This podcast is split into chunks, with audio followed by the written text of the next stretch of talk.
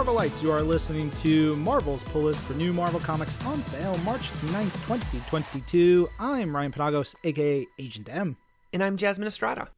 Jasmine, we are on the march to episode number 200. We are only nine episodes away. This is episode number 191, which we realized that together collectively as we are getting ready for this episode. Uh, what are we going to do for 200? We're going to go record on the moon? How about that? I was thinking underwater. Um, Ooh. I, I, I don't know if we can we can afford the budget for intergalactic travel or space travel, but a submarine maybe doable. We are the official Marvel podcast for Marvel Comics, and we're going to tell you all about the brand new issues this week. We're going to give you our picks of the week. We've got one, two, three, it's like kind of five. We'll get to it in a little bit. We have an award to give out. We've got a lot of uh, new comics to share with you. We're going to tell you what collections are on sale, what's new on Marvel Unlimited, including Infinity Comics, and we do have a reading club this week. Jazz, who is our guest and what are we talking about? We are talking to Marvel Comics editor Lindsey Cohick. She edits uh, a couple of the Spider Man books, including Black Cat, which we're talking about today. Uh, we're talking about Black Cat Queen in Black, which is an amazing little like pocket within Jed MacKay's Black Cat run. And anytime we get a chance to talk about Black Cat, especially that run, is very much welcomed by me. So I'm really excited to get to that. As am I. But before we get there, we've got a bunch of picks to get to. It's a pretty stacked week. There's a lot of books. We went so back stacked. and forth between us trying to figure out what books we wanted to pick, which is why we ended up with kind of five to talk about. Uh, but I'm going to start first with Devil's Reign Moon Knight number one. And I know everybody out there super hyped for Moon Knight right now. It is written by Jed MacKay, art by Federico Sabatini, colors by Lee Loughridge, and letters by VC's Cory Petit. And if you need one issue to like sort of sum up who Moon Knight is, this could be it. This is a perfect like, oh, that's what Moon Knight is like. That's what he's about. That's a great character study. It is action packed. It is scary. It is weird. It is full of cool, random, random villains. Don't get scared off by it being a Devil's Reign issue because Devil's Reign being the big Marvel Comics crossover that's going on right now all you need to know is that Moon Knight got arrested early on in the story because superheroes were being taken off the streets and, and Mayor Fisk is saying no superheroes in New York City. So they got Moon Knight, they put him in prison, this big private prison for super criminals called the Myrmidon, and that's where he's been for most of Devil's Reign. And we see in this issue what he's doing in there. He is sharing a cell with 8 Ball. You know, famous character Eight Ball. There's not much to say about Eight Ball. I mean, he he's notorious. Uh, yes, everybody knows Eight Ball, but it's uh, we get to see Moon Knight just doing all kinds of stuff in here. He gets himself thrown into like a fight club, but before he gets into that, there's this great sequence where he basically is pissed off too many people in the prison and they they tell him he's got to go to the showers. When he gets into the showers, there are five bad dudes with weapons, and the guard who tricks him to go in there says, Don't come out till you're all clean, you hear? And so Moon Knight just says, You boys work fast. Don't waste time. I appreciate that. And then cut to the next page. The guard is counting his money and whistling. Moon Knight comes out covered in blood, saying, Shower's broken. Just just so good. It's really intense. And then you get to see Moon Knight fight a bunch of random villains like Boomslang, the uh, wonderful Mr. Fish, uh, which I'm wow. sure Tom Brevoort was very happy about. Tom Brevoort, Marvel Comics editor, loves, loves, loves Mr. Fish. I mean, who doesn't? Yeah, I know. Killer Shrike, uh, Cactus, Massacre, a whole bunch of characters. But the whole point of this comes when he gets into the title bout, and you realize that Moon Knight didn't get apprehended. He intended to go to prison. And the whole payoff for this issue, uh, it is a tremendous terrifying, bloody, brutal exploration of this very violent, sometimes misunderstood superhero in the Marvel universe. It doesn't get into any of the the personalities aspect of Moon Knight. It really just shows that like Moon Knight is vengeance at times and that's a cool aspect of it this issue reminds you that like he is a character who just gets the job done he will do whatever it takes and it's always been one of my favorite things about the character yeah. Oh, so rad. Next up is my pick of the week, and it is Captain Carter number one. It is written by Jamie McKelvie with art by Marika Cresta and colors by Erica Arciniega. It's lettered by VC's Clayton Cowles. This is Jamie McKelvie's first full issue as a writer at Marvel Comics, which is really exciting. Um, I always love to see when artists take over the writing of a book because they have this visual mindset when they write. And Like it's interesting to see that he's got an artist here, Marika Cresta, uh, working with him. But I, I'm like very curious to see what those scripts look like because he's one of my favorite artists, like of all time. He's great. That's not to say that Marika Cresta doesn't deliver in this book. There are so many fun pages in this book. There's so many amazing pages in this book. She makes specific choices in the art and then in the art direction. There is one page uh, towards the end of this book where Captain Carter takes a essentially a bazooka to her shield. She's wearing like a business casual attire where she's wearing like a skirt and tights and her heels and one of her heels falls off and she continues the fight with only one heel on, which I find so cool. Um like she's such a badass. She doesn't let that distract her, but like I mean, if it was me, I would take both of them off and continue the fight that way. But it's just like a small detail to just kind of watch and see that she's just keeping her eyes on the prize. But this book very much is less of an origin story as much as it is like bringing Captain Carter into the current timeline. Similar to Steve Rogers after she gets the serum and she fights in World War II, she is frozen in ice and is discovered in the present time. And that's the story that we get. We get her being unfrozen and having to adapt to the new reality. There's a lot of pleasant surprises in this book as well. One specifically being her partner that she's assigned in this book, which is Lizzie Braddock, which, if you are familiar with that character, it's Elizabeth Braddock, aka the current Captain Britain. And seeing her with her purple hair just show up in this book brought a huge smile to my face. But then we were talking earlier about how we kind of have five picks. Um, and the next pick that I wanted to talk about kind of ties into this. It's Women of Marvel number one, which is an anthology of a bunch of short stories written by a bunch of different creators, all women creators, and it's a celebration of just all of our great like female heroes, including Black Cat, Squirrel Girl, Black Widow. Um, we get this amazing introduction by Gail Simone, who pretty much tells a story about how it was, you know, being one of the only women in comics for a time after she see, saw all these legends leave the industry, like Louise Simonson, Ann Nocenti, Marie Severin, Jo Duffy, Devin Grayson, and how she played this role in the industry as like the in between. Because after her, there were so many other women who came in and filled the rest of that room with her. And it's a four part, kind of five part story that is told throughout this entire book, um, which is really fun because each one is Black Cat going on a different heist. On top of that, we get a story called Real Witches, which is a, a, short little Scarlet Witch story, which I thought was pretty adorable. That's done by Marika Adolfo.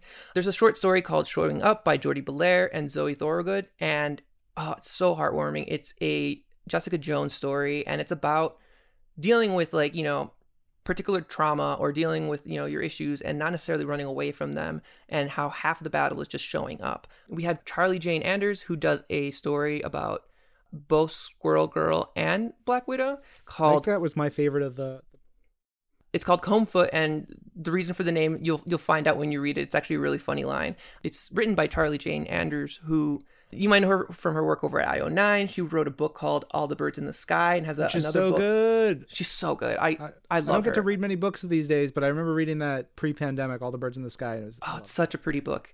Like I said, I followed her entire career. I look up to her, and when I saw her name pop up in this book, I was like, I can't believe she's writing for us. The last page of this book is a scene featuring Black Widow and Squirrel Girl, and they're talking about their identities as superheroes and like the superhero names and where they come from. And Black Widow has a panel where she says something reflecting on her own superhero name, right? Like Black Widow wasn't a name that was given to her. Um, so what does that mean when she's still using it? Like, how did she manage to essentially like reclaim it? And I'm gonna read this this last panel. It's not necessarily a spoiler, but she essentially says that name was given to me a long time ago by some very bad people. I've had to fight to take it back. That's the thing about identities. You make them your own by living as hard as you can, and screw anyone else who tries to define you. And ugh, thank you, Charlie Jane Anders. This is so good. Like, give me more, please. And finally, we have one last story in this book, which caught me by surprise because I wasn't expecting a Shauna the She Devil story to pop up anytime soon, but that happens. It's told by Rhianna Pratchett. And this is all I'm going to say. If you are a fan of Laura Dern's character in Jurassic Park, this is very much like a very similar type of comic and storytelling. Like it not only brings Shayna into the spotlight, but it very much justifies how important she is and how powerful she is outside of just being, you know, next to her husband all the time. Like she is her own hero in her own right. And then last thing we get in this book is a splash page with all these different books that, you know, are pretty much recommendations for where to continue reading about these characters. And I really liked it because this book is a number one. It's an anthology. It's, you know, it's a great way if, if you're intimidated by comic books, this is a way to kind of get your foot in the door and read some of these books. And then when you get to that last page, there are books that are even out this week that are in there. And it kind of gives you a, a palette of like, here are all these different stories you can look at, the ones that are that feature female superheroes. And I can't recommend that enough. Like, I think that is a, a nice way to kind of get into the Marvel universe without feeling intimidated. All right, look, we still got two more picks left because we can do whatever the hell we want. It's our yeah. show. We are talking about my next pick, which is a big, big launch for us. It is Punisher number one. And it's been a little while since we've had a Punisher book. This one I've been hearing about for a very long time. And now that it's here, it's in our hands. I'm very excited. It's written by Jason Aaron. Beautiful, beautiful art by Jesus Saiz and Paul Azaceta, with colors by Dave Stewart, letters by VC's Cory Petit, a ton of variant covers and regular covers. It is this book is gorgeous. Let's just put that right out there. And it is also incredibly violent and yes. devastating and gory yes. and intense. Yep. Which it's a Punisher book. This is not like kittens and flowers, y'all. This is beheadings and stabbings and mutilations and, and brutal fight scenes. It shocked me how much we saw. Like, I'm thinking of one particular panel where we see a certain head be chopped off. Yeah. It's floating, like in midair, just hanging out in the air after being sliced off by Frank Castle. Yeah. In a lot of ways, though, this is a new origin story of Frank Castle right now. And I'm not, don't get me wrong, it's not a new origin story for Frank Castle. Everything that we know about the Punisher remains. Uh, we actually open on a retelling of a seminal moment. The yes. most would say the most important moment in getting the Punisher to where Frank Castle became the Punisher. And that is, you know, drawn beautifully by Paul Azaceta. And then Jesus Saiz comes in to draw the the modern pieces in here where if you don't know, Frank Castle is with the hand. And you may be like, what the hell? Uh, we got a little taste of this recently during Devil's Reign. You got a little hint, but now we are full in and figuring out how, why, where, what it all means. And there are very clear answers to that in this issue. You very clearly find out why Frank Castle is doing what he's doing in this issue. There are many questions still remaining, but this is a wonderfully told blunt instrument to your face of like yes. this is the new Frank Castle storyline. This is the Punisher. Sense. It does. And you you read it and you're like, okay, yep. well, huh. And like there's a scene in here where Frank Castle is standing over a room full of I will quote murderers who went free, rapists, abusers of children from all parts of the world. And what does Punisher do to them? You could take a guess, but it is intense. We get the the how of Punisher getting into this situation.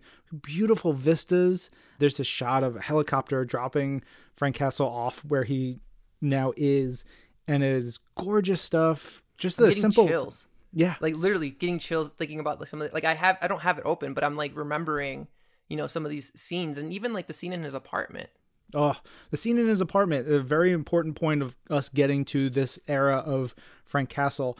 One of the things that I absolutely loved is there are no sound effects. Mm-mm. There are some captions from another character who I won't go into here of their point of view of the events. We're not getting Frank Castle's point of view of this stuff. It is them watching Frank do what he does versus a whole group of people in his apartment. And there's no sound effects you are getting like these snapshots and you can feel the tension you feel the yes. horror you feel the violence and it's not glorified violence i don't want to want to make sure that that's clear it is very clearly telling a story of how frank castle is the way he is and why he's doing what he's doing now. Masterful comics right here. And if you're like, you know, you're like, yeah, Punisher, kill all the people. Get ready for a ride. Get ready Yeah. for a ride. Let's move on. We got one more pick because this week is a weird week in that we're getting two issues of Wolverine. We're getting 10 lives and X deaths. And we went back and forth of like what to pick, but I just decided we got to talk about Yes. X Deaths of Wolverine number four. Because, man, what an issue. The 10 Lives issue, terrific. It's great. There's a whole bunch of things we'll get into a little bit later. Um, and that is more focused on the time travel aspects. The X Deaths is the, the current Krakoa story with hints of like Omega Wolverine coming from the future. But there's a scene in which a character wears another person's skin. Ugh. Not in a fun Deadpool wearing glob as a suit to get into Krakoa, but in a Yeah. similar way. in like a I carved this person's skin off their body in order to do ew. a thing and it is I had to look at it 3 times to go oh no go go go I I was like literally the minute I saw it after I read that page, I was like racing through my head like is there any way that this could have been done without having to like murder the character and like not Ugh. be painful? And it's like no, there's Nope. no other way. yeah all credit to writer Benjamin Percy for putting this out there and making this happen and and then artist Federico Vicentini who brings it to gorgeous horrifying life colors on this by Dijjo Lima letters and design by VC's Cory Petit. As always, Tom Muller, great, great designs. And if you've been paying attention to the just the design aspects of X Lives and Ten Deaths, how each issue subtly changes and certain things that are revealed as we go through the storyline. I love it. Love those those touches. I don't want to get into too deep of the spoilers, No. but this is the big Moira pissed off and angry storyline because of all the things that have been done to her and, and the back and forth. Like everyone is wrong. Everyone has done horrible things. Everyone is also kind of right. Everyone is like, there's just so many shades of gray going on throughout this storyline. But maybe the most emotionally resonant scene in a comic for me this week comes in this issue in which you've got Omega Wolverine. So this Omega, this Wolverine from the future, which got the, all this what looks like techno-organic phalanx virus going through him. He is with his family of this current time. So you've got Akihiro, aka Daken, Laura, aka Wolverine, Gabby, aka Scout. There's a scene in here in this issue of X Deaths that reminds me in mm-hmm. all those devastating ways, those like conversations where you're telling someone who is doing what they think is good and will help people and could further humanity and saying, no, what you're doing here kills everyone. Yeah. Please. And like pleading with someone, Wolverine has to explain to him, this is my family. He tells the man that he's talking to, the scientist, how each of them dies. And it like crushed me. Oh, yes. Oh, it's, it's a devastating scene. You're right. Like it does remind you a lot of that scene and it carries those like same emotional beats and like it brings the humanity to this story. Oh, yeah. Yeah, it is. This is like full high octane, exciting X Men stuff that is also emotionally devastating, heartbreaking, brutal, bloody. Uh, the last page is like this big, scary, scary image. This one sort of like elevated the entirety of Lives and Deaths to me. and it's it's just gross. it's just gross. Like I I mean, we've seen other characters kind of like undergo this type of transformation, but never like this. And it's oof. Yeah. Woof. Woof indeed. All right, we have to move on because we have many books to talk about. And as is our tradition, we're going to give you an award pulled from a quote in a comic book this week. And we want to shout out last week's quote finder, Bilal Alayan, who found our quote from Iron Man number 17 because Iron Man talking about Doom and talking about pizza parties. Come on, you gotta love it. Yeah, that was the Doom Carries No Napkins Award. Yeah. What a good name. If you find this quote, you can screen cap it and you can tweet it to at Agent M and at Jasmiest with hashtag Marvel's Pull List or email us at pulllist at marvel.com. If you're the first, Ryan may send you a surprise fun thing. All right, you ready for this week's name? Yes, Jasmine, what is the quote? We're going to go with the Damn it, now I need a crepe award.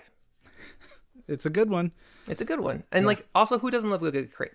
Uh, or crepe, and I think we're going to say it in different ways, which is good. Uh, sure. So that's going to be the name of the award we give to each of the books, something that we really want to highlight from those issues. Um, Jasmine, do you want to start off or do you want me to? Um, okay. First up, we have Amazing Spider Man 92. And uh, right off the bat, I want to give my damn it, now I want to crepe award to the way that the last week's villain that was introduced, that was behind door Z, is tied to mm-hmm, another mm-hmm, hero mm-hmm. or another villain, anti hero that I wasn't expecting. And it is so bonkers. It makes sense for the Beyond Corporation, but at the same time, like, what is going on here?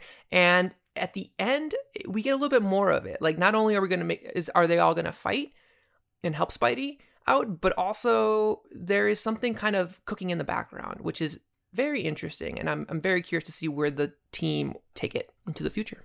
All right, we've got Devil's Reign number five. Nearly could have been one of my picks of the week, and it is big. There's lots of fights and and uh, actually some intense emotional moments in here. But I want to give my damn it now I want a crep award to artist Marco Checchetto because there's so many beautiful, big, intense things throughout this issue. There's a shot of Abomination landing in this issue. It's like half a page. Bonkers. He, it feels like it's three times the size of the actual page you're looking on. There's like this weird cognitive dissonance that I get when I look at it, and it's something that he that Marco Checchetto does, or, or emotional beats stuff that happens with Mike Murdock. There's some things going on with Kingpin. Big fight scene out in the middle of New York City with superheroes and supervillains and all kinds of wild stuff. And it's like, how did one human do this? And it is incredible.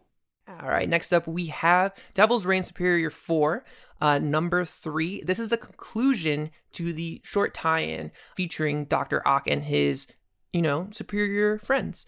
And I want to give my damn it, now I want a crepe award to the creative team on this book because I was not expecting this to kind of tie in.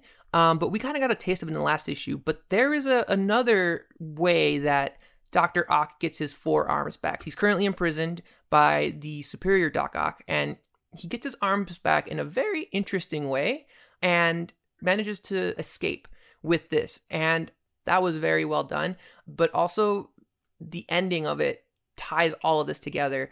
And we get to see a world, a new world in the background. It's only for one page, maybe two panels. And I want more of that. I don't know what's going on over there, but I want more of that. I want more of it as well. Amen. All right, up next is Eternals number 10, another friggin' book that we could have picked uh, up mm-hmm. top. It was stupendous. Uh, this is a big storyline in which the the Eternals want to go to the Avengers headquarters to like talk to their god because the Avengers are living inside one of the Eternals' dead gods. It's probably not a good thing. Not the best move for anyone. But you've got that going on. You've got Thanos has found out that his parents have resurrected, so he wants to kill them again. Just horrifying stuff going on there all that, and I still want to give my damn it, now I want to crep award to Sersi and Namor because Dude. we get like two pages of them being like, "Oh, you want to tickle? I want to." I'm so upset that we only got two. Right? Pages. Give me a whole series of yes. them flirting, yes. and then like you know whatever happens happens. They're consenting adults. Let them do their thing, and like man, I love that. The chemistry, sparks flying. Oh, so much. This book rules, rules, rules, rules. All right, next up we have Hawkeye, Kate Bishop, number five. This is the last in the miniseries. And uh, so we get a, a, short Young Avengers reunion here between Kate Bishop, America Chavez, Stinger, Cassie Lang. And despite all that, like I could have easily given it to that, I want to give my damn it, now I want Crepes award to Lucky the Pizza Dog, who is, as always, the MVP of this series. And in one particular scene, he manages to uh, get a specific type of power, and what he does with it is delightful and very well deserved. He is the goodest boy, and I love him. All right, next we have Sabretooth number two. I want to give my damn it now I want to crep award to the Secrets of the Pit, the big Krakoan kind of prison, even though they have no prisons. Um, yeah, they yeah. do. They got a prison in Krakoa, and we find out a lot more about it this issue and what it means for Sabretooth and the other prisoners.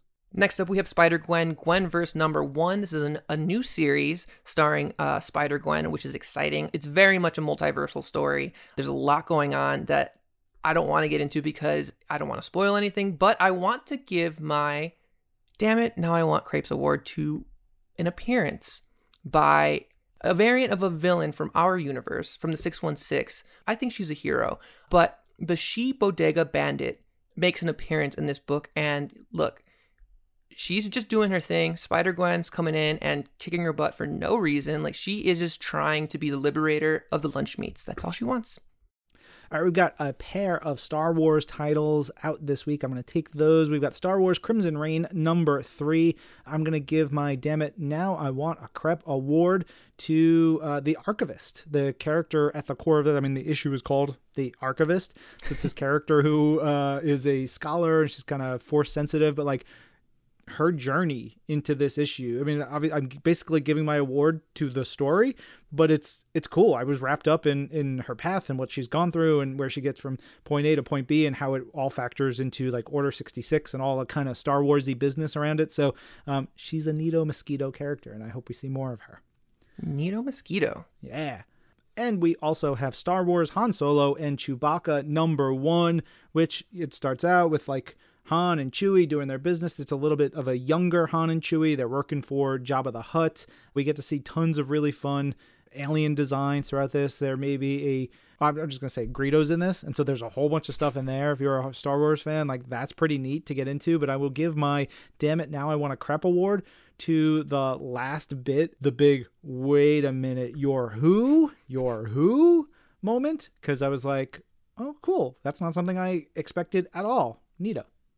All right, next up we have Strange Academy number 17. This is the penultimate issue before we take a short hiatus for the summer, because obviously school is out in the summer.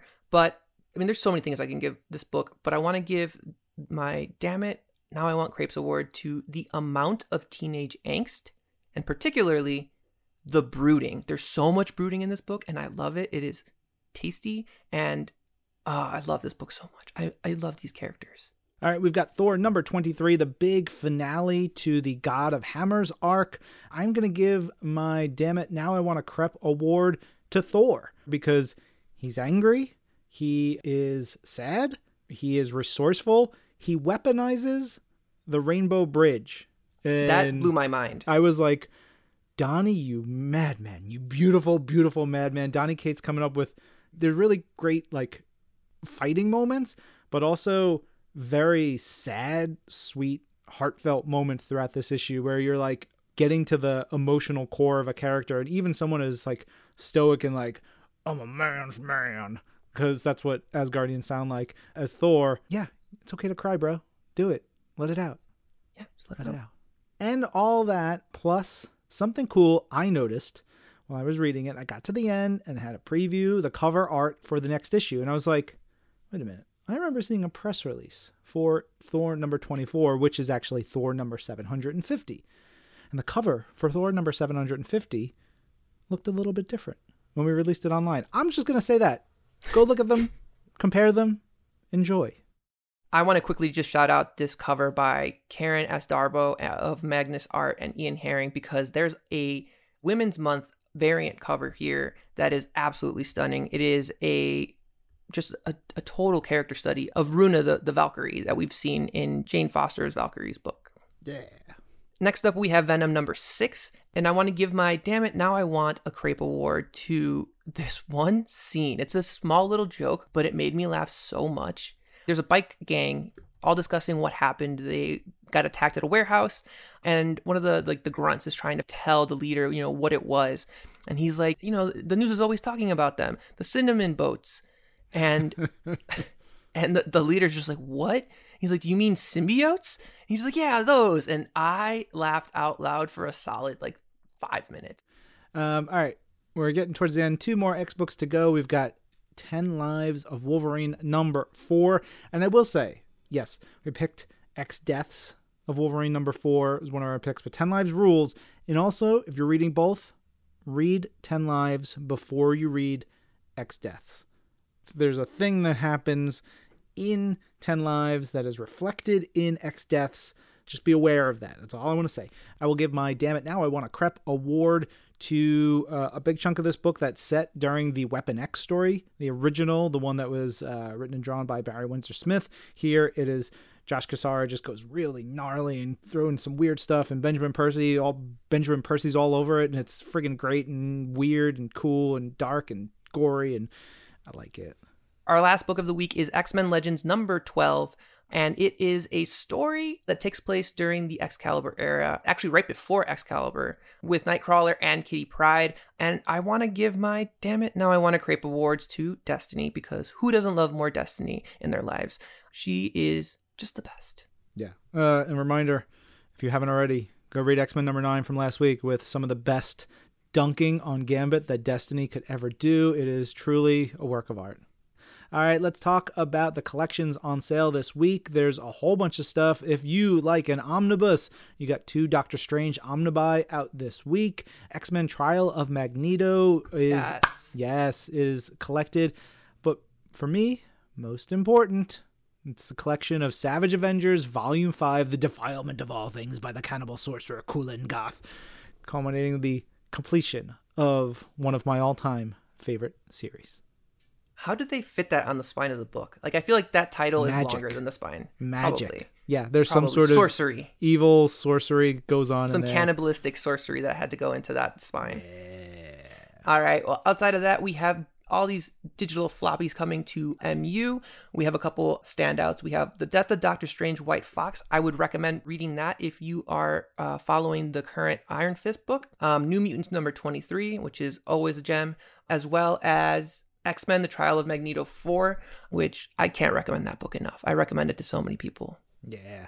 Uh, over on the Infinity Comic side of things, we've got X Men Unlimited Infinity Comic number 25, which I believe is the final part of uh, Declan Shalvey's follow up to the original X Men Unlimited story that we did a couple months back. It's a banger. We love Deck. We've got Life of Wolverine Infinity Comic number 8, Marvel Fairy Tales Infinity Comic number 4, and the launch this week of Alligator Yes. Loki Infinity Comic number one. It is very exciting. It is written by Alyssa Wong, drawn by Robert Quinn. Just a quick description is quote family bonding. Alligator Loki and Thor get to know one another at an Asgardian amusement park. If that does not make you want to sign up for Marvel Unlimited and read it right now, you have no soul. Yes. Who doesn't want more alligator Loki in their life? All right, so good. Also, so good. Our friggin' Black Cat comic books, and we are going to dive into a tremendous Black Cat story, the Queen in Black arc, and we are doing that with Marvel Comics editor Lindsey Cohick, who is joining us for a reading club right now.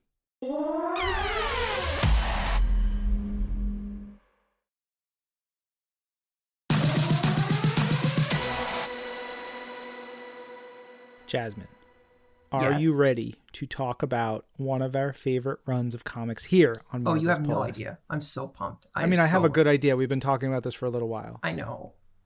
It's like the and it's like not only is it like I'm so excited, it's also like probably one of my favorite arcs in the series. It's damn friggin' great comics, and we are talking about Black Cat, Queen in Black. And to do that, we are bringing on one of the editors of the run, assistant editor at Marvel Comics, Lindsey Cohick. Hello, Lindsey.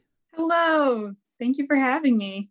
For folks who are listening, can you tell us a little bit more about what you do? Yes. Um, so I'm an assistant editor at Marvel. I work in the Spider Man office with Nick Lowe and some other lovely spider editors. And I've been working on Amazing Spider Man for a while, um, Spider Woman, Silk.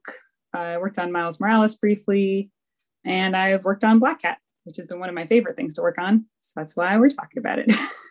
Yeah. Um, I also solo edit uh, Demon Days with Peach Momoko, which is like you know, not not technically a Spider-Man related title, but has a special place in my heart.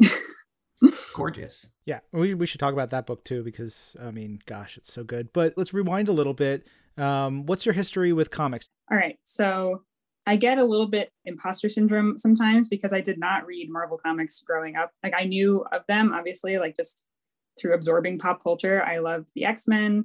I was reminiscing the other day about how I used to print out images of the X-Men from the internet and cut them up and like make my own comic books when I was a kid. I, I love that. That's awesome. I found them like a little while back and I was like, oh yeah, I forgot I used to do this. I did read, I think, like a Nightcrawler comic at one point. So I love Nightcrawler. He's still probably my favorite X Men.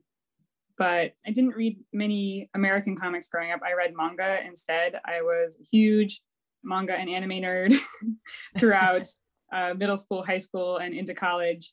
But when I was in college, I went to see a movie called Thor with my dad, and I was like, "Hey, this is really great. I love this." Because um, I'm also a huge like mythology nerd. Then I started reading Thor comics, and it was just kind of all downhill from there, uh, or uphill. you know it's interesting as you, we talk about this and your your interest and your passion and your love for manga and anime and thinking about black cat comics there's emotion and kineticism to this that does feel like it's very akin to a very exciting shonen, you know, manga. We should set the stage yes. a little bit for what we're talking about because this is the second quote unquote series of Black Cat. I kind of like it because I'm a fan. I think we should have more seasonal releases mm-hmm. of of series. I think that helps. So having a number one you know, and then having another number one a year later or whatever it is, I think it could benefit people. It feels like know? TV. It's like, all right, we have it a does. season premiere. Like, let's go. Yeah. Lindsey, do you want to explain a little bit of where Black Cat was coming into this run and what it, some of the big highlights from the first run?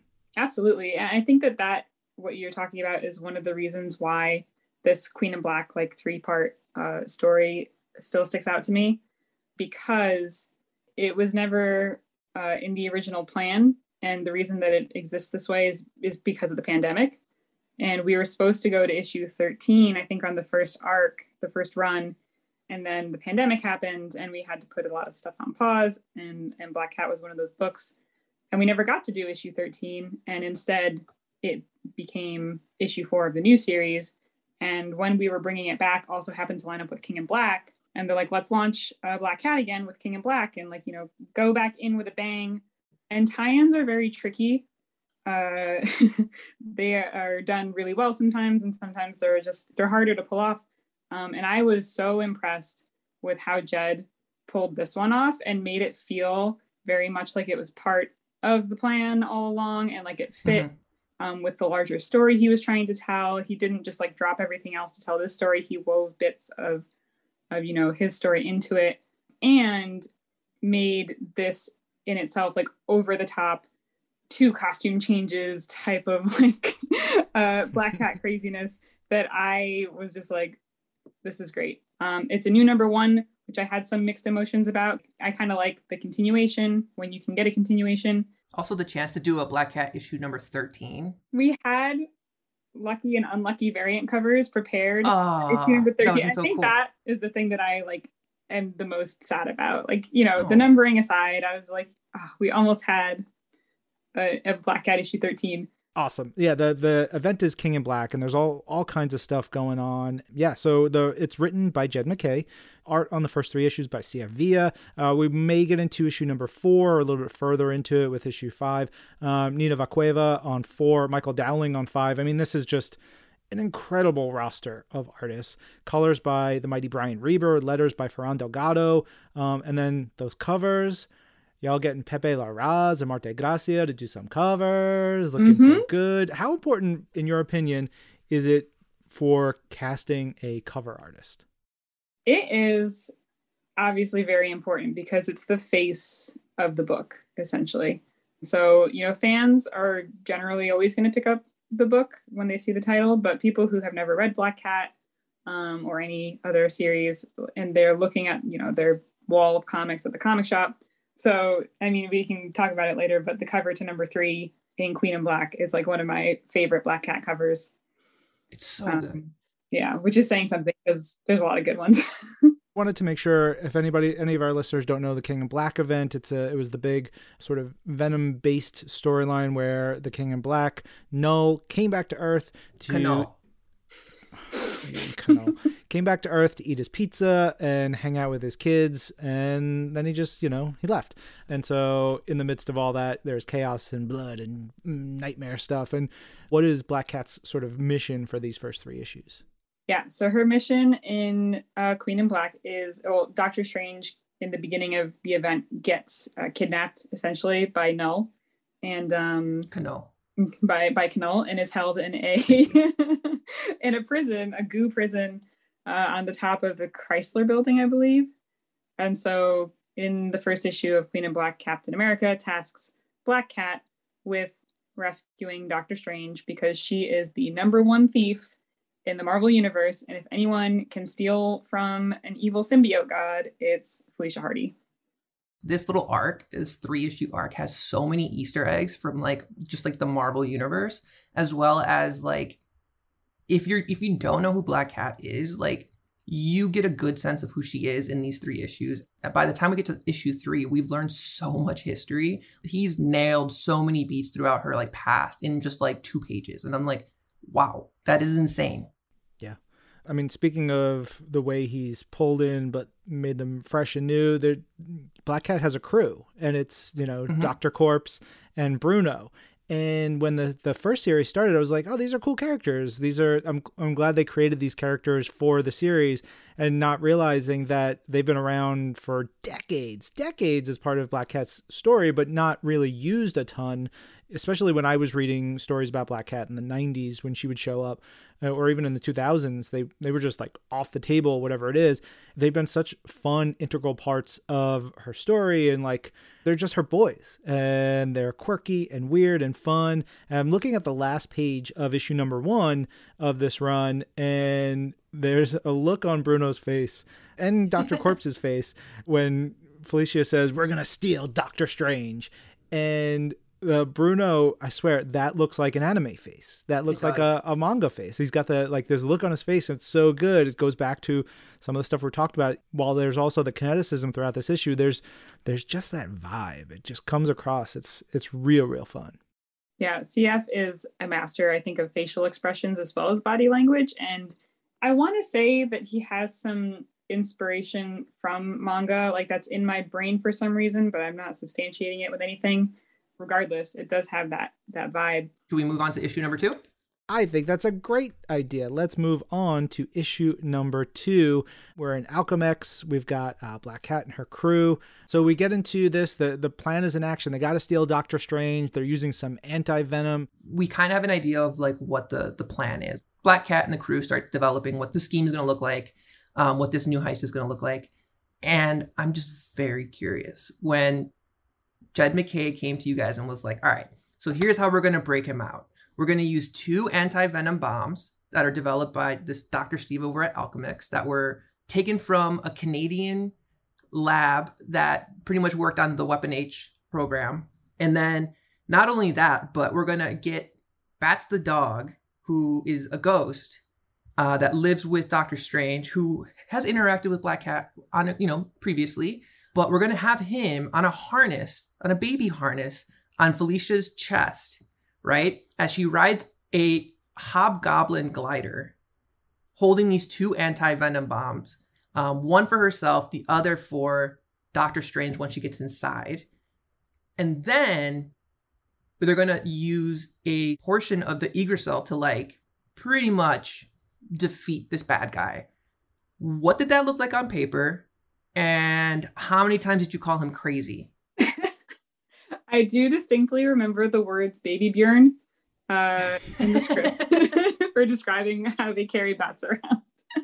um, and that just delighted me to no end. I was really excited when he brought bats back because they, like you mentioned, they interacted um, in the the story where she stole from the Sanctum Sanctorum back in the first volume.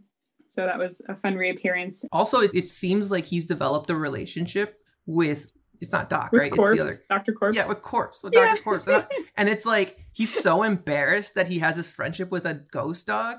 And I love that Felicia's like, we're gonna, you know, we're gonna have to call your friend that you think that we don't all know that you have. And he's just like, okay, fine. and then later on, he gets like dunked on by like by Bruno. By Bruno. Yeah. And Bruno's mm-hmm. like, this is ridiculous. And he like even just like the way he like laughs, he's just like sure is man best man's best friend. And he just like bursts into like a little like laugh and chuckle to himself. I love that so much. And I mean, we talked about Bruno and Corpse in issue one, but like they are two of my favorite uh, features of the Black Cat run. Just like the fact that she has these two normal guys they're they're weird in their own ways, but like they're otherwise normal guys who just pal around with her and like you know fight symbiote gods and break into the, the Doctor Strange's place in the Fantastic Four's house. They're great, and they're just like her ride or dies. Mm-hmm yeah it's it's exciting. Then we get the return of the the spider buggy. There's the big chase scene and dragons and all kinds of it just like go go go go. It's very exciting very fun. They tr- they kind of trashed the buggy which i'm sure nick lowe was was cackling about all this action as it was going on.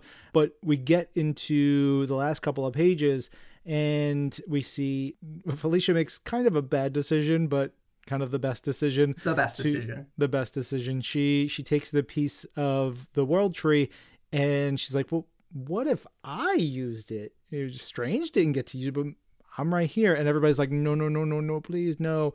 She does it, she grabs it, she uses it, and then boom, we get another amazing character design. So uh, good. Were these designed by CF or um, you know, what what was the process for developing these looks? Yeah, CF um, designed these as far as I know. I mean, obviously he sends things to us and he's like, what do you think? And we're always like, that's amazing, CF. You're great. um, yeah, he designed this Asgardian look for Felicia. I love it so much. And I have dreams of cosplaying it one day.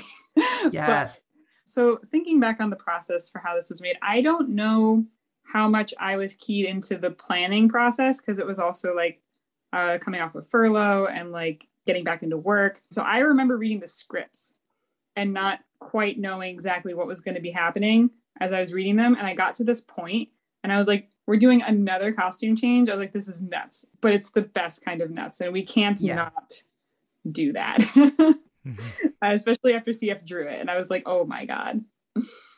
I remember reading this issue when it came out and I was just like shocked because I didn't even like rereading it now, I was like, oh yeah, like the third issue is where she gets the like Asgardian power, but I completely forgot that the reveal is at the end of that issue. Like it's not like a cliffhanger or anything like that. It's very much just like all right, round three, here we go. Mm-hmm.